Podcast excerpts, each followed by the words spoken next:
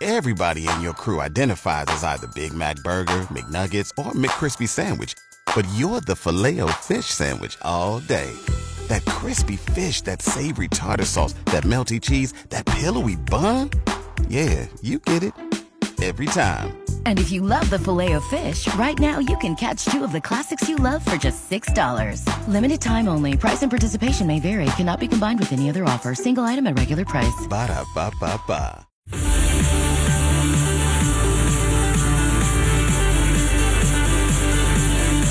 Seguimos amigos dándole los buenos días acá con Gloria Carnas, como todos los sábados en la grande. 801 656-9605, el teléfono de Gloria. 801-656-9605. Más información está en familiaamérica.com.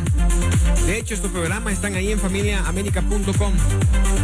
Síganla en Twitter y también en Instagram como FA Immigration, con doble M, FA Immigration.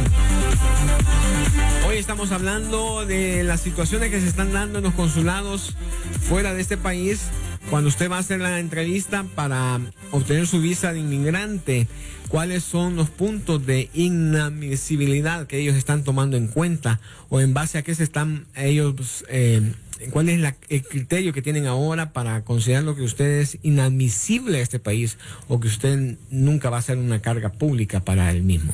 So, now after this new FAM guidance, if the immigrant, the consulate officer believes that you will become a public charge, they will simply deny your visa because they will have found you to be inadmissible because you're a public charge. In other words, they deny the visa now. They're not just saying, here, come back when you have, you know, we're refusing it now. You come back later. We're seeing now, specifically in Juarez, we're seeing more and more that they will outright deny. They'll find you inadmissible because you're a public charge. That means your visa is denied. Y lo que está pasando ahora, dice Gloria, es que antes daban este esta forma, el 221G, un refus, refusal, que básicamente era que le daban la oportunidad que usted fuera a colectar más información y volviera con esta a, la, al consulado. Hoy no, hoy le están negando. Si el cónsul considera en ese momento de la entrevista que usted va a ser una carga pública, en el momento le están negando su visa de inmigrante.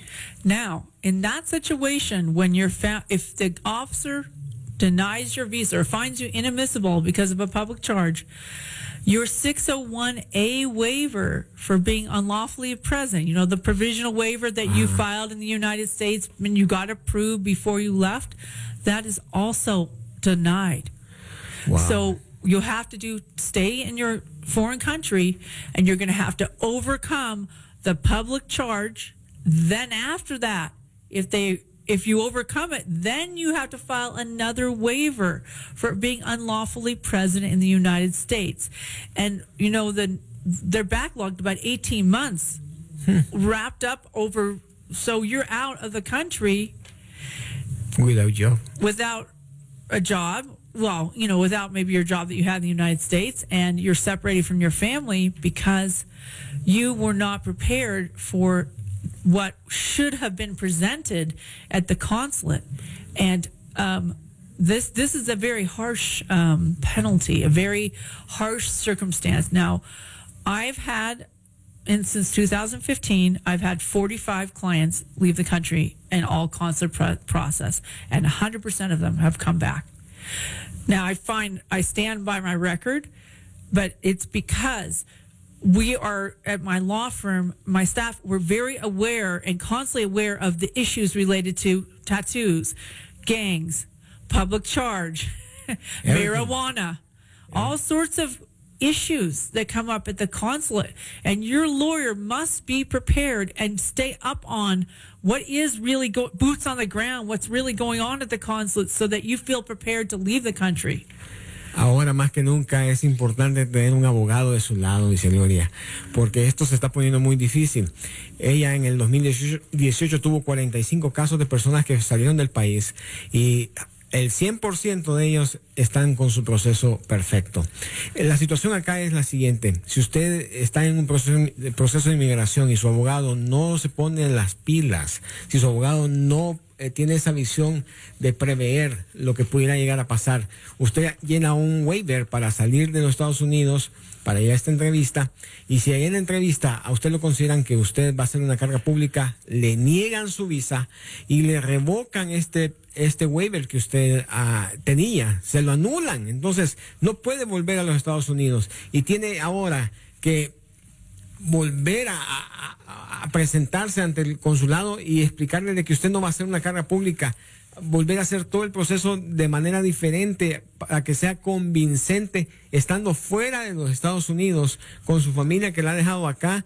Eso puede durar hasta 18 meses, dice Gloria, y luego tiene que volver a, a pedir otro waiver ya cuando está en eh, fuera de los Estados Unidos para seguir con su proceso.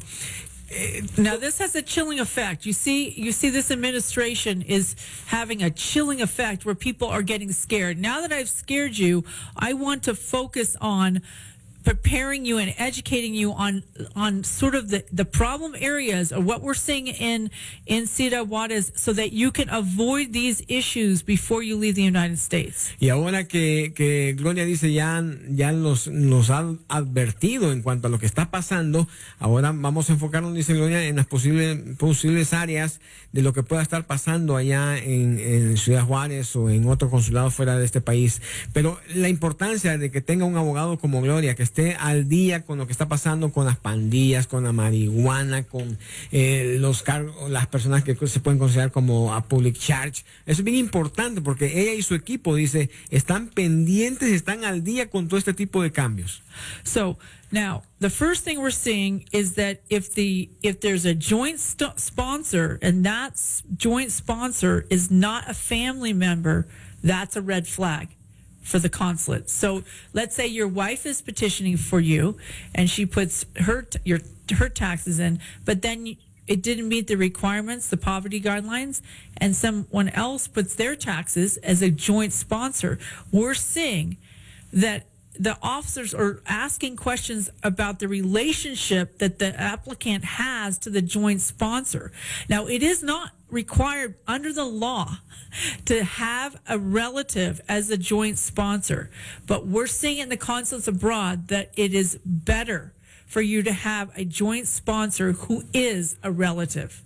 Y lo que estamos viendo, lo que se está viendo, dice Gloria, allá es de que cuando está con la, aplicación, eh, la I-864, en la cual eh, da el ejemplo de que si la esposa está pidiendo al esposo y la esposa pone su declaración de impuestos, pero debido a, la- los requerimientos del gobierno no es suficiente y tienen que hacer llegar a un co-sponsor, a un sponsor para que pueda pasar esa, esa parte financiera si este sponsor no es requerido por la ley, eh, que este co-sponsor sea familiar, no es requerido por la ley, pero lo que están viendo es de que hoy eh, es, mejor de que este sponsor sea un familiar o que sea alguien que sea un familiar del, del aplicante.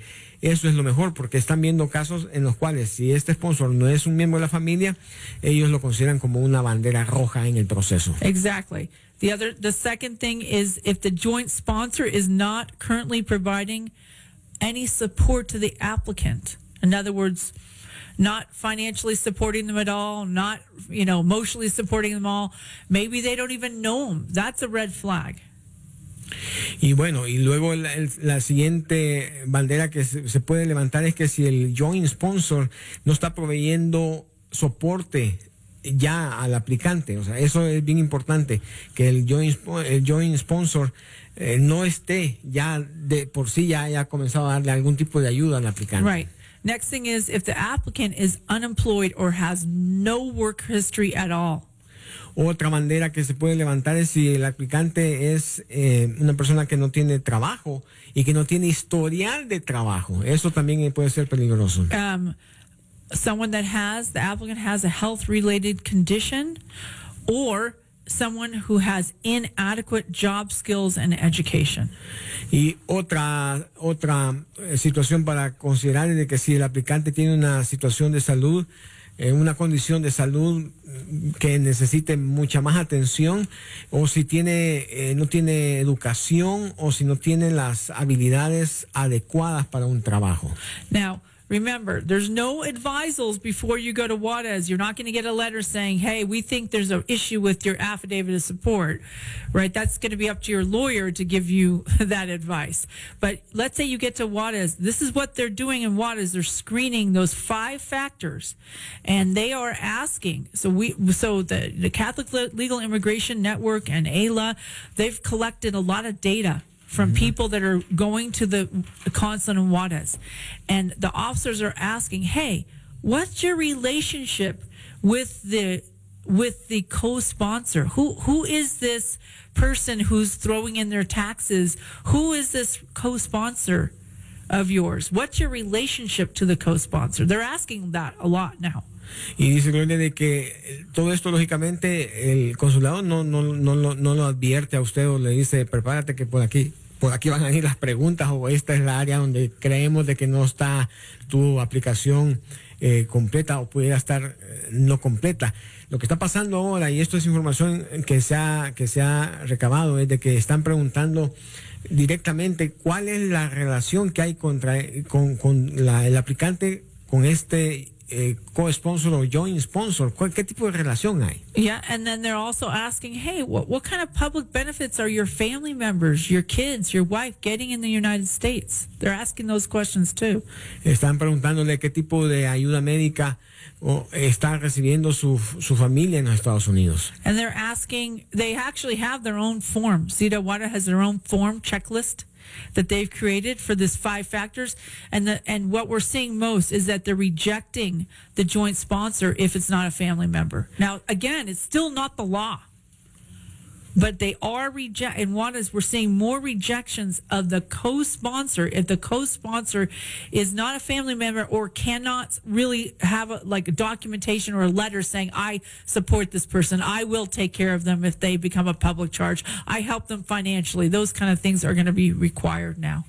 Y dice Gloria que no es requerido por la ley de que el co-sponsor sea un familiar del aplicante, pero lo que están viendo en Ciudad Juárez es, es eso, de que están eh, básicamente negándole la visa de inmigrante a las personas si el co-sponsor no es un miembro de la familia. De hecho, dice, dice Gloria que en Ciudad Juárez tienen una lista específica de las preguntas que están cuestionando a los aplicantes, lo cual lógicamente. Yep, and let's go through some examples when we get back. The last break, I'll show you some examples. Y, y lógicamente Israel nos va a dar unos ejemplos cuando volvamos del corte musical para que tengamos una idea de qué es lo que está pasando y por supuesto todo esto si usted tiene un buen abogado como Gloria a su lado usted va a ir bien preparado